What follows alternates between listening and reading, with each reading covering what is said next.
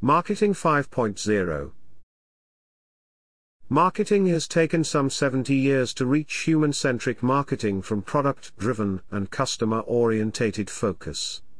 The next phase, according to Philip Kotler et al., was the transformation from traditional marketing to digital, where both the offline and online were coexisting with an omni channel approach. Marketing 5.0 talks about three challenges that we are currently facing a generation gap, prosperity polarization and the digital divide. We have currently five different generations from baby boomers to Generation Alpha giving marketers different challenges to target and serve customers with different expectations, values and tech savviness.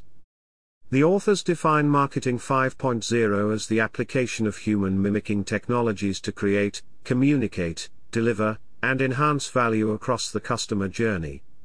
Technology should follow strategy and humans should be working in symbiosis with new technologies utilizing the best leverage and advantages of both. Machines are good at recognizing patterns of actions, behavior, whereas humans are adept at underlying motives for actions, attitudes and values of customers. Marketing 5.0 consists of five components that technology enables, data-driven, predictive, contextual, augmented and agile marketing. The three middle ones are interrelated applications that are built on the first and last organizational disciplines.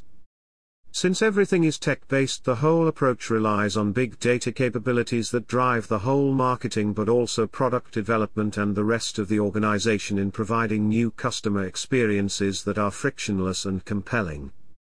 The book outlines and describes the reality of startup companies that are from the outset agile and often also data driven by necessity when trying to find their product market fit.